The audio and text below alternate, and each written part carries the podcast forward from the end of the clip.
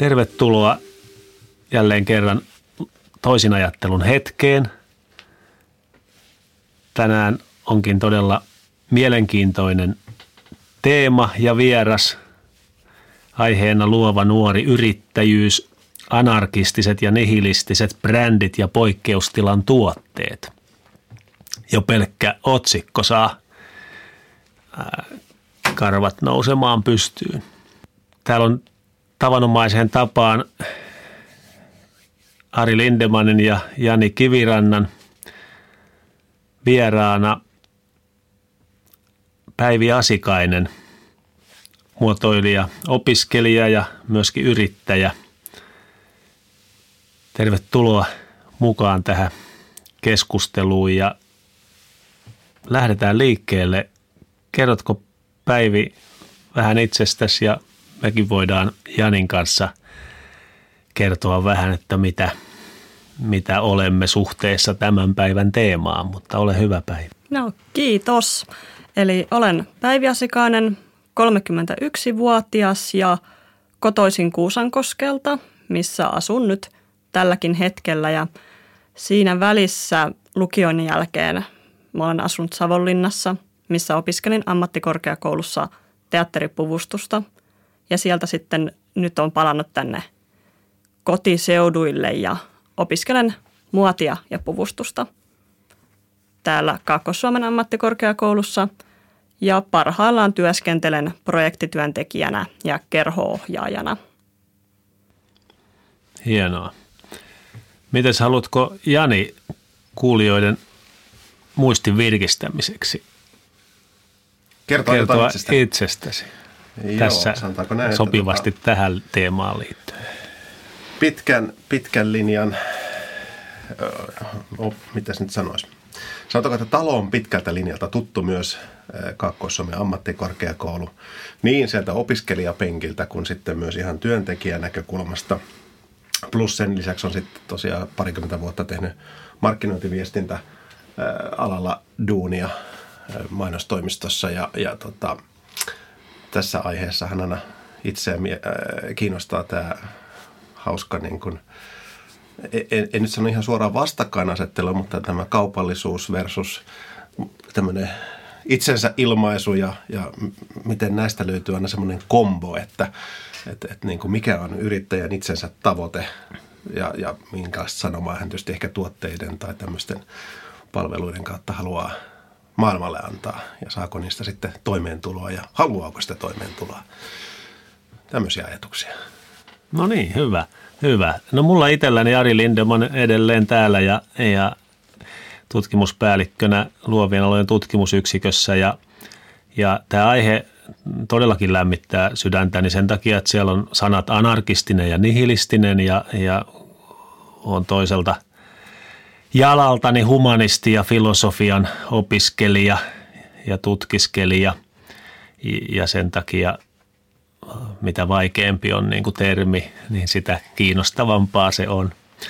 Ja, ja tuota, mutta toisaalta sitten vähän tuohon suuntaan, mitä Jani säkin sanoit, niin, niin kiinnostaa toki nykyistenkin muiden tutkimusaiheiden vuoksi niin kuin se, mikä rooli – yrityksillä on niin kuin yhteiskunnassa ja, ja miten yritykset ja yrittäjät vaikuttaa valinnoillaan yhteiskunnalliseen niin kuin keskusteluun ja, ja päätöksentekoon ja muuhun ää, poliittisen päätöksenteon ja muunlaisen vaikuttamisen ohella. Ja siinä mielessä se rooli voi olla niin kuin tässä ajassa isompikin – kuin, kuin joskus on ajateltu. Mutta tota, Päivi sanoit, että olet 31 vuotta, niin olet ainakin nuorempi kuin minä, niin tota, mitä tämä merkitsee tämmöinen nuoruus ja yrittäminen nuorena ihmisenä ja opiskelijana? Nuori yrittäjä mä olen ollut aika pitkään, koska mun yritystoimintani on saanut alkunsa jo itse asiassa 2010. Ja mä todella tällaista pienimuotoista bisnestä teen. Mun yritykseni nimi on Von Eidinder ja sitä kuvaillaan sanomalla pieni anarkistinen antibrändi. Ja mistä Von Eidinder sai alkunsa, niin siitä ajatuksesta, että jossain lukioikäisenä mä aloin ymmärtämään, miten suuri merkitys vaatteilla on itsensä ilmaisulle. Ja Kuusankoski 2000-luvulla oli kun kummallinen eläintarha. Miksi? Niin siitä syystä, että siellä oli tämä kaikista pelottavin mörkö, eli sosiaalinen paine hirvittävän voimakas. Ja etenkin nuorten keskuudessa. Ja miksi ne oli eläintarhassa, niin sen takia, että jotenkin se ajattelu, ajattelu oli tosi sellaista eläimellistä, että koskaan ei kyseenalaistettu omia toimintamallejaan. Kaikkien piti olla tismalleen samanlaisia, pukeutunut tismalleen samalla tavalla. Aina joku ulkopuolinen määritti, miten sä elät. Ja se on hirvittävän rankkaa. Se on varmasti nykyäänkin nuorilla, mutta kun sitä on riittävän kauan katellut, sua rupeaa ärsyttämään se, miten paljon on maailmassa asioita. Ja silti kaikki on tismalleen samanlaisia. Ja se oli sellainen, mikä alkoi innostamaan sitten siihen vaatealalle. Pitää olla vaihtoehtoja pukeutua toisella tavalla. Pitää olla enemmän värejä, mitä käyttää ja pitää saada ilmasta itseään toisella tapaa kuin mitä nyt, nyt sitten sai ilmasta. Ja silloin mä aloin hakeutua alakulttuureiden pariin – ja siihen asti monet alakulttuurit oli näyttäytyneet jotenkin haitallisina ideologioina, niihin liittyy huumeita ja alisuoriutumista elämässä, mutta oli tulemassa sitten jo vähän toisenlainen aalto, missä se alakulttuuri on niin kuin lifestyle, se on elämän osa, eikä se tuhoa sua, vaan se näyttelee siellä roolia sitten sun elämässä mukana. Ja siitä tuli tämä ymmärrys, kun halusit pukeutua tietyllä tavalla – jos ei kukaan tee niitä vaatteita tai asusteita, sä et pysty pukeutumaan. Eli jotta tämä jatkuma säilyy, sun pitää nyt hyödyntää ammattitaitosi ja tehdä niitä vaatteita ja asusteita sitten muille, ketkä tulee sun jälkeen. Ja joku sieltä sitten jatkaa sitä linjaa. Eli tällainen, niin kuin, jotta se pysyy olemassa toteuttamisen mahdollisuus, niin se on se, mikä on ajanut mut, mut yrittäjyyteen. Ja voit sä Tämä on tosi huippumielenkiintoista. Edelleen mun karvat nousee pystyyn. Ja, ja tota, sanoit, että olet kymmenen vuotta suurin piirtein ollut yrittäjänä tai nuorena yrittäjänä, niin voitko kuvata vähän tätä kasvutarinaa, kun sä ehkä kuvasit oikeastaan niin kuin sitä edellistä kymmentä vuotta siitä kasvamista siellä Kuusaan koskella ja, ja, ja sitä ää, muotosidonnaisuutta ja, ja kaikkien samankaltaisuutta ja normien niin kuin omaksumista, niin, niin mitä sen jälkeen, mitä tämä kymmenen vuotta yrittäjänä on tuonut, niin kuin, minkälainen matka toistaiseksi? Aina kun yrittäjyys nousee esiin, niin multa kysytään todella usein rahoihin, veroihin liittyviä asioita – jos sä nyt tolleen pienimuotoisesti jotain teet ja myyt, niin se on aika hurjaa, että aletaan tiukkaamaan, että milloin verottaja tästä kiinnostuu. Aivan kuin se nyt on se ensimmäinen asia, mikä sitten yrittäjyydessä korostuu, että enemmän mä olen aina ajatellut, että on se tuote, mitä sä myyt. Eikä se, että sä lähdet hakemaan sitä, että miten meidän veroasiat nyt sujuu näin pienimuotoisessa toiminnassa. Joo, minusta olisikin mielenkiintoista, että, että jätetään nämä suosiolla nämä rahat ja verot tälleen ekaksi pois tästä. Ja, ja nimenomaan mua kiinnosti se, että miten sä oot kasvanut siinä niin kuin sen tuotteen kehittämisessä ja siinä, mistä sä niin kuin aloitit kertomaan, että, että nyt mun pitää tehdä näitä tuotteita itselleen, jotta mä voin olla omanlaiseni ja, ja kasvattaa seuraavia sukupolvia, niin, niin mi, miten siitä näkökulmasta tämä se todella... yrittäminen ja tekeminen, tuotteiden tekeminen on muuttunut tai muovautunut? Joo, se todella kasvaa siis siitä, että me ei koskaan ajateltu veroasioita, kun me toimittiin. Eli kyse ei ole mistään järjestelmällisestä päätöksestä, että nyt perustetaan yritys. Sillä on hieno nimi, veroasiat kunnossa, tulevaisuus suunniteltu, pitkän tähtäimen suunnitelma tehty. Että ei se oli todella sellaista tajunnan virtaa, extempore, henkistä, jossain voit myydä. Sä valmistat sitä, mihin on matskui, mihin on mielenkiintoa, mikä nyt kohdeyleisöä kiinnostaa. Kamat kainaloa sinne pöytä pystyy myydään. Eli tällaista vähän niin kuin pakettiauton takaosasta henkistä myymistä se aluksi on ollut ja mä olen vasta viime vuoden kesänä sen Y-tunnuksen siihen hankkinut, mutta siihen asti se on ollut ihan täysin tällaista tämänhenkistä toimintaa, mutta siinä on ollut paljon sitä, että ähm, no alkuaikoina me ollaan myyty hirveän paljon asusteita, niin todella siitä, mitä löytyy ja mikä ajatellaan, että kohdeyleisöä kiinnostaa, niin sitä tehdään. Joo. No, mikä, mikä niin kuin, kun sä sanoit, että viime kesänä on niin kuin Y-tunnusta ja, ja muuta, niin minkälainen vaihe tämä nyt on, että onko niin kuin oraalla tämmöiset pitkän tähtäimen suunnitelmat ja yritystoiminnan laajentaminen ja liikevaihdon lisääminen vai, vai mikä? Tästä päästään hauskasti siihen, miksi mä sanon, että me ollaan vähän antibrändi, mutta miksi se Y-tunnus tuli ajankohtaiseksi tällaista asiat, niin ensimmäistä kertaa piti mennä ihan konkreettiseen kauppaan, missä piti toimia muiden kanssa. Se rahaliikenteen piti liikkua sitten järkevästi. Niin se on pakottanut sitten ottaa sen askeleen kohti ammattimaisempaa, ammattimaisempaa toimintaa, mutta um, kaiken tämän keskellä mua on hirveästi ärsyttämään se sellainen pitäisi kulttuuri. Eli just päästään tähän veroasiaan takaisin. Hyvä, että yritys on kaunis ajatus, niin ruvetaan jo puhumaan pitäisi asioista – ja niitä on kaikki, miten raha, miten verot, lait, sulla pitäisi olla tällainen nimi ja tällainen tarina ja tällainen logo. Ja oot sä miettinyt nyt oikeasti, pärjät sä täällä vai pitäisikö sanoa, tuolla ne on kauhean isoja asioita. Logistiikka kuulostaa pelottavalta Joo. tässä vaiheessa, että en mä pysty näkemään, että meillä on tarvetta logistiikalle. Miksi sitä pitää miettiä tässä vaiheessa – Joo. Kun niin yksinkertaisella tasolla sä pystyt toteuttamaan sitä, kun laatikollinen tavara ja myyntipöytä. Niin sen pitäisi keskustelun keskellä. Mä ajattelen, että jos me ruvetaan rakentamaan meidän brändiä vähän antibrändinä, niin me voidaan väistää sitä, että ei tule aina niin hirveästi niitä pitäisi asioita meille. Että me voidaan suoraan sanoa, että ei meidän tarvitse niitä nyt välittää, koska me ollaan vähän tällainen toisenlainen brändi. Joo, mä varmaan tunnistan tuossa niinku hauskalla tavalla, että sä oot niin kuin, toiminta on lähestymässä niin kuin näitä yritystoimintaan liittyviä normeja ja sulautumassa tästä anarkistisesta toiminnasta tällaiseksi niin kuin respektaapeliksi yritystoiminnaksi. Mutta itse asiassa mielenkiintoistahan on siinä, että, että varmaan jos haluaa niin kuin yritystä pyörittää ja jotain tuloja niin kuin hankkia, niin sitten jossain määrin niitä tai aika paljonkin niitä normeja pitää omaksua – mutta sitten tota, kun sun voisi mennäkin tähän, että kun samanaikaisesti sitten, jos on tuotteissa on tämmöistä anarkistista, nihilististä eh, ulottuvuutta tai elementtiä, se on osa sun brändiä, niin miten sä vaalit sitä ja mitä se tarkoittaa sulle?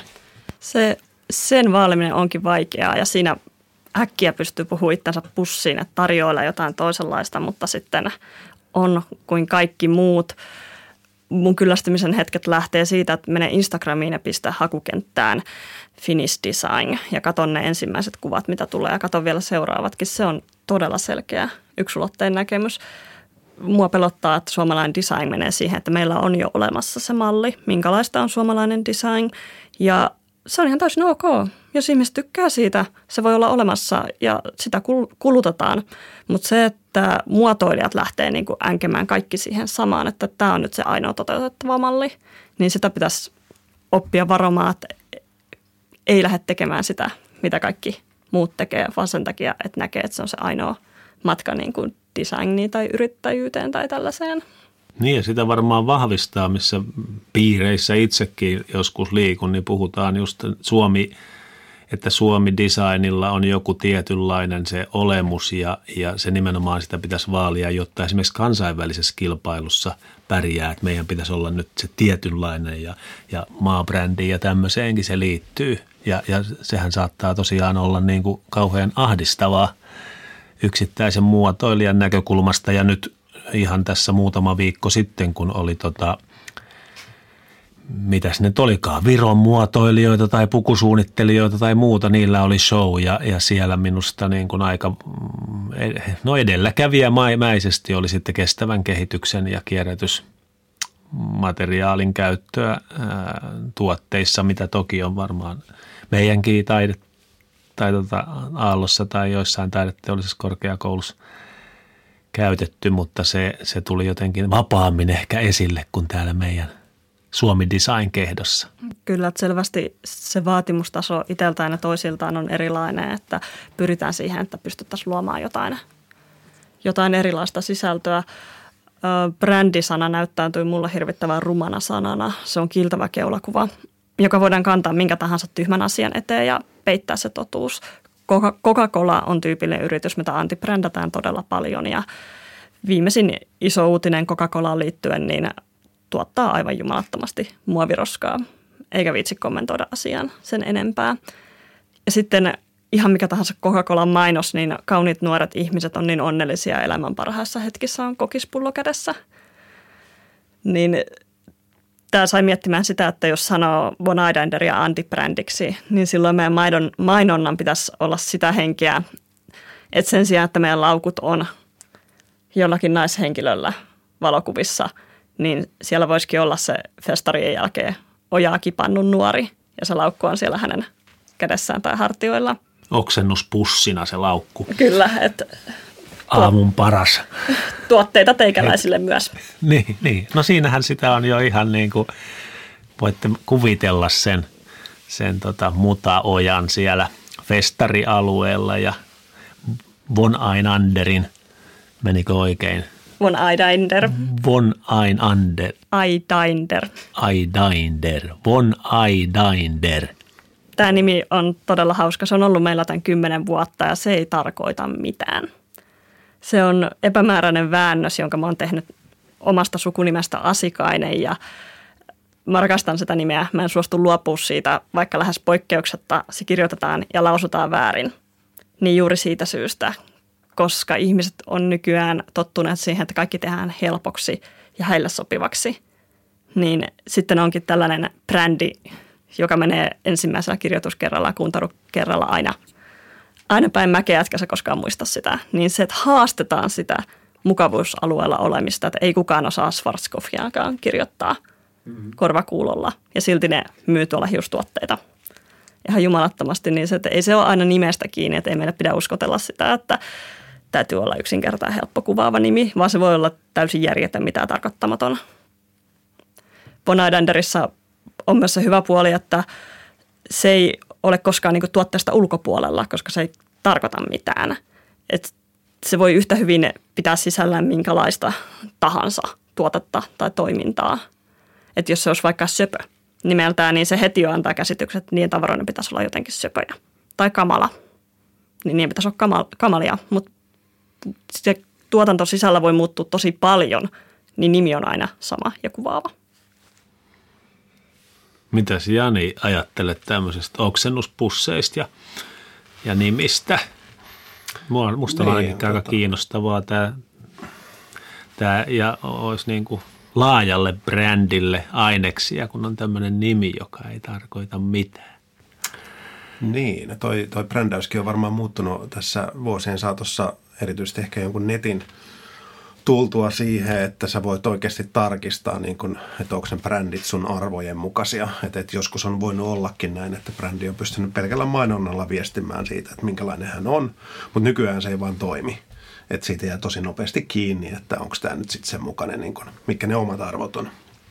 Ja jos ajatellaan, että meillä on tullut verkkopalveluita, josta sä voit ikään kuin hakea niitä brändejä, että sä kerrot, mitkä sun arvot on, ja se kertoo, mistä ne brändit löytyy, niin, niin kertoo vähän tästä ehkä ajasta, että miten paljon enemmän meillä on toisaalta mahdollisuuksia löytää uusia brändejä, mistä voisi niin kuin, olla hyvä, hyvä niin kuin, mitkä natsaa sen sun kanssa, sun, sun arvomaailman kanssa.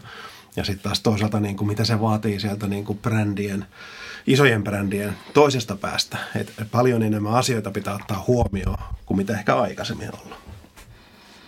Ja tota, tässä, tässä tietysti aika mielenkiintoista tämä et, et mä heittäisin oikeastaan kysymyksen näin, että missä kohdassa tässä sun brändissä on sitten se raja, että se ei saisi enää ylittyä, että se, ei, se menee niin kuin mitä se nyt sanoisi, semmoisen perinteisen brändin puolelle. Että onko, miettinyt, että onko siinä joku tämmöinen, että pidettäisiin nyt niin kuin aina oma linja, että heti kun joku meinaa, että nythän tämä brändi onkin tällainen, niin se heti muuta että nyt se onkin tällainen. Tai että siitä ei koskaan saa sillä niin kuin kaupallisessa mielessä kiinni. Suunnittelija joutuu aina olemaan vähän siinä pelossa. Ähm, siis hyvä tällainen, mitä tapahtuu, on ihan muodin tutkimuksessa toi Babolava-ilmiö. Eli se, mikä on alakulttuurikamaa, kuplii ylös ja äkkiä se on huippumuotia. 20 vuodessa punk-muodista tulee catwalk-kamaa. Ja esimerkiksi Mochinon brändissä niin otetaan videopelihahmoja, piirrosanimaatiohahmoja ja tehdään niistä älyttömän kallista huippumuotia. Paavo Pesusienipaita ei maksa koskaan niin paljon kuin se maksaa Mochinolla. Niin tyyppiesimerkkejä tästä, miten se voi se sun juttu karata hyppysestä, että sä teet sitä tällaisena pikkualakulttuurijuttuna, mikä, minkä arvoja on se, että se ei laajene, se ei mene maailman kauppaan, se pitää sen oman itsensä. Mutta sitten joku isompi talo ottaa se ja rupeaakin tekemään sitä mainstreamia, niin se voi kadota tällä tavallakin sun otteesta, se mitä sä ajattelet. Ja äm, tästä nyt ei ollut, valitettavasti en pystynyt faktoja tarkistamaan, mutta erästä teepaitaa myytiin aikoinaan. Se oli hyvin pienen tällaisen hyvin nihilistisen brändin teepaita ja siinä oli niinkin aggressiivinen teksti kuin Dead Girls Don't Say No. Niin siis se vaikutti tosi ällöttävältä, mutta se lähti heiltä käsistä ja heiltä vietiin nämä kaikki ideat. Ne meni jonnekin isommalle brändille, joka rupesi niitä sitten myymään. Ja ei heillä nähtävästi ollut mitään kykyä puolustaa sitä tuotostaan sitten, niin sitten se ei ollutkaan enää niin sellaista kaameaa alakulttuurijuttua, vaan se oli jo melkein niin kuin joku huono läppä tai tällainen ja sitä myytiin sitten isommalle yleisölle, niin jopa tollaset jutut on kauppatavaraa, jotka voi lähteä kävelemään. Et se, että vielä onnistu siellä oman brändin sisällä vaalimaan niitä arvojaan, niin se ei aina riitä. Ja varmaan noin liiketoimintamielessä, vaikka vaikeita voi ollakin, niin näihinkin ideoihin sisältyvät aineettomat omaisuudet, että jos niitä jollakin tavalla voi suojata tai muuta, tai ainakin miettiä sitä, että voiko elää tulevaisuudessa niin kuin muumin characters, että myy vaan lisenssiä sitten erilaisiin juttuihin ja mutta se on tosiaan sitten, se voi käydä vastaan sun anarkistisia pyrkimyksiä, mutta tota, josta pääsenkin siihen, että, että minkälainen anarkisti tämä sun brändis tai sinä olet, että, että – että anarkismissa nyt ainakin on kaksi muotoa. Että toisaalta siis ihan tällainen positiivinen, että halutaan olla vapaa kaikenlaisista niin kuin hierarkkisista niin kuin rakenteista yhteiskunnassa, mutta ei olla mitenkään väkivaltaisia eikä muuta, vaan täysin vaan niin kuin luotetaan siihen ihmisten vapaaseen yhdistymiseen. Mutta sitten toinen piirre, mikä tietysti on varmaan tällainen kansansuussa ajatellaan, että anarkisti on jotenkin sitä aina parrikaadeilla ja taistelemassa, niin oot sä tämmöinen vapaan kansan vapaa ajattelija ja toimija vai tämmöinen taistelija sitten? Mä ehkä näen, että mä oon tällainen niin vapaa ajattelija, mutta mulla on se taistelu voi olla sitten sellaista soft poweria. Soft? Soft poweria. Okay, sellaista ei, ei parrikaadeille, ei radikaalia ei mitään tällaista radikaaleja vetoja, ei väkivaltaa. Siis mä nuorena opin sen, että anarkia näyttäytyy nuorten parissa tällaisena, että sun pitää saada tehdä laittomia asioita ja jopa muita kohtaan olla huono ihminen ja sitten kun se toiminta kääntyy sua vastaan, sä soitat poliisit. Eli poliisi on sika niin kauan kuin se ei ole sun puolella. Niin just tällaista, tällaista toimintaa pitäisi vältellä, että siinähän se kaksinaismoralismi tulee, että tilanteet on olemassa vain sun eduksi, niin mä itse yhteiskunnassa anarkistina haluan nähdä sen sillä tavalla, että jos mä kyseenalaistan ja jos mä teen poikkeavia valintoja, niin mun ei, mua ei pitäisi laittaa alakynteen missään tapauksessa. Että se, jos olet jo ihan tällainen perustasolla naimaton nainen, eikä sulla ole lapsia, niin mulla pitäisi silti olla samoja oikeuksia näkyä, kuulua ja esittää mielipiteitäni. Et kuolleet tytöt ei sano ei, niin sen tason radikaali tai anarkisti mä en ole, mutta sitten esimerkiksi sillä tasolla, että niin kuluttamista kyseenalaistan paljon ja kyllä on pari kertaa käynyt mielessä, että mitkä ne keinot on enää halpamuotia vastaan, kun myymälät vaan seisoo parhailla paikoilla, ihmiset ramppaa sisällä. Käy äkkiä mielessä, että pitää ruveta koviin otteisiin. Mutta ehkä kuitenkin tehokkaampaa on se, että rupeat sitten tekemään sitä omaa tuotetta, mikä tarjoaa vaihtoehdon ja markkinoit sitä sitten niille, ketkä kaipaa vaihtoehtoa. Mielenkiintoista. Miten tämä toinen termi tässä, tämä nihilismi ja kaiken arvon kieltäminen ja olemassa olen niin kuin perustan niin kuin hylkääminen, nollaaminen, millään ei ole mitään väliä, niin miten tämä resonoi sun tuotteissa tai ajattelussa? Viimeis, viimeisin hetki, kun mä koin nihilismiä kovasti ihmiskuntaa kohtaan, oli kun korona alkoi ja silloin sosiaalinen media paukahti täyteen tällaisia tueyrittäjää henkisiä haasteita ja mitä nyt tällaisia levitettiin sitten siellä. Mä olin niissä muutamassa mukana siis siinä mielessä, että mut merkattiin niihin, että hei tue yrittäjää, tässä on tämä päivin yritys, ostakaa täältä. Se ei vaikuttanut mun liiketoimintaani yhtään. Kukaan ei ostanut, ei tullut enemmän sivustotykkäyksiä, ei mitään tällaisia ja monesti nämä ihmiset, jotka siis mua niihin täkäsiä jako, niin ne ei ollut ostanut multa mitään. Ne ei ollut koskaan laittanut pennin hyrrääkään mun liiketoimintaan. Kun sitä rupesi tällä tavalla ajattelemaan, niin kyllä se niin kuin usko ihmiskuntaan laski hirveästi. Että loppujen lopuksi se viesti oli vaan sen takia, että joku toinen näyttää paremmalta, kun hän mukaan tukee yrittäjää nyt vähän tässä postailemalla heidän kuviaan ja kehumalla heitä, mutta – he ei edes itse osta sulta tuotteita ja palveluita. He ei edes tiedä, onko sun yrityksessä tukemisen arvoinen. Että se perustuu vaan siihen johonkin mielikuvaan, minkä sä saat, niin Joo. Se, se, se, että onko niillä mitään arvoja, mitään häpyä.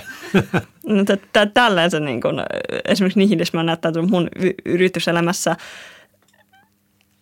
että mikään tällainen, kuinka paljon sulla on Instagram-seuraajia, ei ole siinä yrityksessä mikään oikein kunnon arvo. Että se on vaan sellainen juttu, mitä sä voit esitellä sitten, jos sä haet mainostajia tai tällaisia, mutta muuten, että se toiminta pitää pysyä sitten oikeasti siinä, mistä on kyse, eikä tällaisissa kaunopuheissa, niin se, sitä mä oon miettinyt tuossa yrityselämässä, että et sä oikeasti tee siellä Instagramissa sitä sun kauppaa sillä tavalla – kun sä teet sitten oikeasti niiden töiden ääressä ja oikean myynnin ääressä. Niin pitää olla vähän kyyninen tällaista sosiaalisen median vaikutusta vastaan. No, ja ainakin se paljastaa, niin kuin vähän toi Janikin tuossa aikaisemmin viittasi, että paljastaa niin kuin arvot tai arvottomuuden tai, tai niiden ristiriidat. Tota, Meillä on vielä kauheasti, me ollaan puhuttu tuosta, tai minä toi vissiin esiin tämän oksennuspussin, että sun laukkuja voi, voi käyttää muun muassa festareiden jälkeen katuojassa, mutta tota, minkälaisia kuulijat on siellä jo ihan kuumeissaan, että mitäs ne tuotteet sitten oikeastaan on, niin voit jotenkin kuvata sitä mahdollisimman konkreettisesti, että mitä se nyt myyt? ja millä tavalla nämä anarkia ja nihilismi saattaa niissä näkyä, mutta ihan tavaroita. Ja. Joo, siis ehkä tuosta mun esittelystä saattoi arvata, niin mä olen siis vaatealan ihminen ja mä valmistan ja myyn vaatteita ja asusteita ja mä olen erikoistunut esiintymisasuihin ja alakulttuureihin ja se jakaa sitä aika sillä lailla hyvin, että ihan perusfarkkutakkeja ei ihan hirveästi valikoimasta löydy ja jos löytyy, niin niissä on aina se meidän oma twisti. Von Eidander on kummallisesti kahtia jakautunut brändi. Siinä on sellaista tummaa rokkipuolta. Sitten on tosi sellaista vaaleanpunaista ja kivaa. Ja miten se nyt tällä tavalla, niin tällainen äh, anarkismi tai muu, niin se ei voi niin näyttäytyä pelkästään sinä, että se on tummaa ja rokkaavaa tai synkkää tai tällaista. Mua on paljon kiinnostanut – japanilainen kawaii-kulttuuri. Kawaii, japaninkielen sana, se tarkoittaa söpöä. Mun kokemuksesta sillä on paljon positiivisia merkityksiä, että voit liittää sen kaikkeen muuhunkin kuin söpöön. Se on tänään valtava voimasana.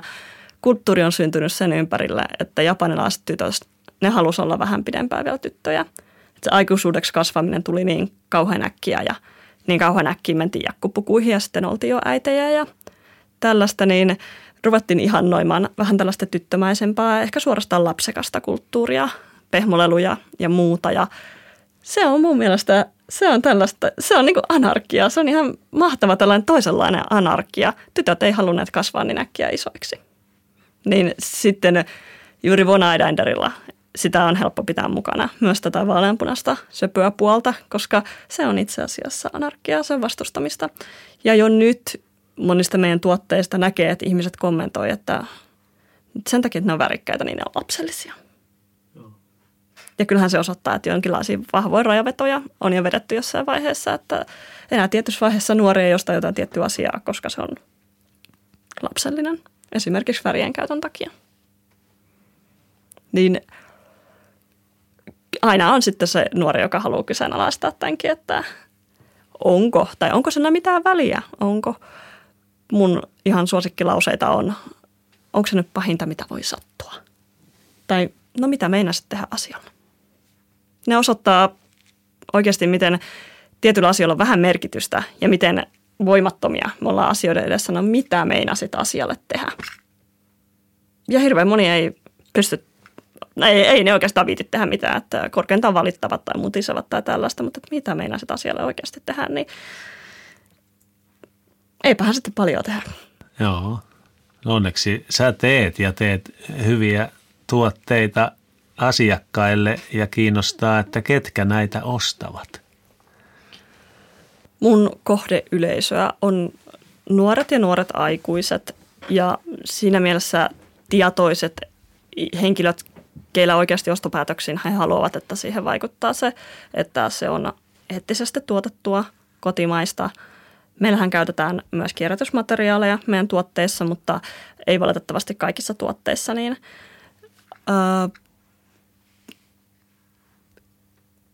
se ei kuitenkaan ole täysin tällainen, siis ihmiset yllättää. Se on se, että kaikkea mitä sä teet, niin sun ei tarvitse ruveta brändäämään sitä sillä, että se on tietylle kohdeyleisölle pelkästään, koska ihmiset yllättää. Ja se on se meidän niin kuin, vapaus tässä yhteiskunnassa, että me voidaan valita massasta poikkeavia, me voidaan valita yllättäviä asioita. Ja sen takia esimerkiksi näitä meidän laukkuja, niin niitä ostaa aikuiset ihmiset – ja ne on monesti tällaisia rokkinuoruutensa eläneitä ihmisiä, ketkä löytää niiden laukkujen kuvioinnista teemoista se jonkun menetetyn punk-nuoruuden. Että se eletään uudestaan sillä tavalla, niin tämä on ollut musta jotenkin todella ihanaa hellyttävää, että toiset sanoo, että ne on lapsellisia, en mä halua tollaisia, ja toiset sitten näkee niissä se jonkun kultaisen palan omaa nuoruutta ja se lähtee mukaan. On sekin aika kavai söpöä, mm, että se, se meikäläinenkin löytäisi tästä nyt jotain kultaisen palan nuoruutta. Niin kuin itse asiassa tänään aloit, ennen tätä nauhoituksen aloittamista, niin tämä studioteknikkomme Sauli kävi tässä vetämässä muutaman biisin tuolla, tuolla syntetisaattorilla, joka on tässä vieressämme, niin, niin sieltä tuli kaikki 80-luvun hittibiisit ja se oli tämmöinen nostalginen kavai hetki varmaan – meikäläiselle. Mutta tota, mistä näitä, mistä ihmiset löytää ja saa nämä tuotteet ostettua? Eli, eli tota, ja onko niillä paikoilla jotain väliä siis sun brändin kannalta, että voit sä olla tota, kämpin gallerian kulmassa myymässä niitä vai, vai pitääkö olla jossain tehdasalueella vai, vai tota, betonipunkkerissa vai – vai jossain erityisessä paikassa tai verkossa jotenkin? Tällä hetkellä mun tuotteet on, niitä myydään Kuusankoskella taideruukissa ja sitten just huomenna aukeaa sitten Kotkaan Pasaatiin tällainen uusi pieni puoti, niin sinne sitten nyt tulee pieni valikoima myös meidän tavaraa, eli ne on ne ihan konkreettiset kivijalkakaupat, mistä saa Von Eidenderin löytää Instagramista ihan sen omalla nimellä, Von Eidender. Jos osaa kirjoittaa. Kyllä. Joo, joo. Ja sieltä tiedustelemalla, että siellä on sitä valikoimaa, mitä tehdään ja sitten vain yhteydenottoja sitä kautta. Ja jos sitten löytää niin kuin sähköpostiosoitetta tällaista, niin aina voi pistää viestiä, mutta nettikauppaa me vielä toistaiseksi rakennetaan hitaasti ja rauhallisesti, että muuten se on lähinnä tätä kivijalkakauppamyyntiä ja sitten sitä ihan sosiaalisen median kautta tiedustelua. Tilaustyötä tehdään myös, uh, mutta tuosta missä myydään, miten tuote syntyy ja hyvä kun tästä 80-luvusta tuli puhe. Mähän olen siis kova Twisted Sister yhtyeen fani ja tuon Dee Snyderin kirjoittamat muistelmat olen lukenut ja hän siellä kertoo näissä muistelmissaan tästä heidän bändinsä elämänkaaresta ja siinä vaiheessa, kun hän sitten rupesi Come Out and Play-albumia tekemään 80-luvun puolivälin jäl- jälkeen, niin hän oli jo saavuttanut niin paljon. Hän oli jo niin rikas ja kaikkea hienoa oli. Mistä sä kirjoitat enää rouheaa rockia, kun kaikki kiiltää ympärillä? Ja hän kertoi sitä todella, että siinä kohtaa hän tajusi, että nyt missä on se sellainen katkeruus tai tällainen nälkä, mistä sä aikaisemmin kirjoitit ne laulut, kun sulla on jo kaikki. Niin se pitäisi onnistua itsekin pitämään jotenkin tuossa yrittäjyydessä kiinni, että aina olisi se nälkä, että aina olisi se joku, just se anarkismi ja nihilismi säilys elämässä, että ne tuotteet myös säilys sen näköisinä, että ne tulee jostakin sieltä ihan niin kuin aidosta ympäristöstä, eikä siitä, että joku suuryritys brändää niitä. Ja jo nyt on H&Mssä kiss paidat ja tällaiset ja se mun mielestä laskee vähän kissin tätä brändi-imakon arvoa, että kai siitä rahansa saa, mutta ei se ole enää sama asia kuin se festarilta ostettu paita, mutta tällä niitä brändätään. H&Mstä myös aikoinaan sai bändimerkeillä koristeltuja vaatteita. Ne olivat tällaisia kuvitteellisia bändejä, mitä ei ollut olemassakaan, niin on se väärin, jos multa kysytään. on se niin. Toi, toi, no miltäs näyttää äh, sun anarkistisen brändin tulevaisuus? Eli onko sulla itselläsi jotain tavoitteita tai unelmia. Ja, Joo, ja miljoona mihin, bisnes ja kansainvälinen menestys ja niin kuin Kiinaan siirretään tuotanto ja sitten se on sinne H&M-hinnoilla tuonne isoja kauppoja ja just tällaiset unelmakuvat. Ei, ei missään nimessä herrajastos. Tota, ky- kyllä mä haluan, että pystyy pysymään uskollisena sille, että se on pieni kotimainen ja – siinä säilyy joku sellainen niin kuin paikkakuntauskottavuuskin, että nyt musta se kuulostaa hyvältä, kun mä sanotaan, että me ollaan Kuusalta, että se tulee Kuusankoskelta. Mä tulen sieltä, missä toisella puolella on junavaunut täynnä graffiteja ja toisella puolella tietä kasvaa sitten sitä loputonta metsää. Se on ihan erilainen ympäristö kasvaa sieltä ja tu- ruveta tuottamaan sitten tavaraa kuin se, että tulisi jostain paljon hienommasta, modernimmasta tai niin kuin jo kulttuuria taiteen puolesta elävämmästä paikasta – niin tuletkin pienestä tehdaskaupungista. Uh, hitaasti, rauhallisesti mennään. Tuote kerrallaan. Tuote kerrallaan. Anarkisti tuote kerrallaan. Mitä ajatuksia, Jani, sulla on mielessä näin lopuksi? No ei, siis mä ajattelin yleensä näin, että niin kun, jos ajatellaan brändiä ja yksittäistä taiteilijaa tai sitä tekijää, niin näin karrikoidusti ne jakautuu vähän niin kuin, että on, on se tärkeää, että saa tehdä sitä omaa ja, ja tota, sitten siellä toisella puolella on ne, jotka miettii sitä niin kuin bisneksen näkökulmasta. Ja se on ihan siis fine, että nimenomaan sun pitää itse tietää, että kumpaa lähdetään niin kuin tässä tavoittelemaan. Että vaikeinta on olla siinä keskellä, että jos ei niin kuin oikein ei ole osaamista ehkä sitten lähteä sinne kasvatuspuolelle ja, ja, ja sitten niin kuin, haluaisiko nyt sitten olla kuitenkin niin sanotusti oman tiensä kulkija. Ja ainahan siellä pitää jotain uniikkia löytyä joka tapauksessa. Mennään me kumpaa polkua tahansa, mutta että just vaikuttaa hyvin, että sä oot niin kuin niin sanotusti linjan jo valinnut ja olet, olet tota, viitoittamallasi tiellä, että, että ei ole ainakaan sitä ongelmaa, että ei nyt oikein tiedä, että mihin suuntaan tässä nyt pitäisi mennä. Joo, Vuonna on tosi nuori yritys, sitä ei tiedä yhtään, onko se edes olemassa viiden vuoden kuluttua. Mutta siksi, jos sitä ajattelee, että lähdetään viemään hitaasti, rauhallisesti, vakaasti eteenpäin, pidetään kiinni niistä meidän arvoista, niin se säilyy todennäköisemmin siinä. Ja yrittäjyyden malli on äkkiä todella se, että sen pitää tähdätä mahdollisimman isoon tai johonkin startup-henkiseen tai tällaiseen että nopeata menestystä, ehkä jopa lyhyttä menestystä, aina voi lähteä uusiin projekteihin, niin kuitenkin sitten olen onneksi nähnyt paljon yrittäjiä, keillä on se, että voidaan tehdä sitä intohimotyötä, voidaan yrittää sinä sitä, niin kuin sen työn yhteydessä. Sitten kuitenkin voidaan turvata itseään vielä vaikka jollain toisella työllä, niin tällaista, että jokainen tekee sen oman valinnan siitä, miten ne haluaa rakentaa sitä yritystään, niin se, että on myös se malli siitä yrittäjyydestä, missä sä voit pitää sen omanlaisena taiteen muotona ja sitten saada kuitenkin taloudellista turvaa jostain toisesta, toisesta elinkeinosta siihen rinnalle. Että sun ei tarvitse niin koskaan ruveta sitä sillä tavalla kaupallistamaan sitä sun osaamista, että sen pitäisi saada jo se ihan kaikki, mitä sä tarvitset elämässäsi, niin tulisi sitä kautta. Koska silloin se voi, joku anarkistisen pikku antibrändinkin ajatus voi lähteä äkkiä karkaamaan – karkaamaan toisenlaiselle urille. Sitä pitääkin äkkiä saada myytyä isommalle massalle ja tehokkaammin ja äkkiä se pitääkin sitten brändätä sellaiseksi, että kaikki haluaa sen. Tämä on se toinen tie. Ki- ki- kiitos Päivi, että annat meille toisenlaisen mahdollisuuden ja yrittäjyyteen sekä nähdä maailmaa laajemminkin. Hyvin mielenkiintoista. Oikein paljon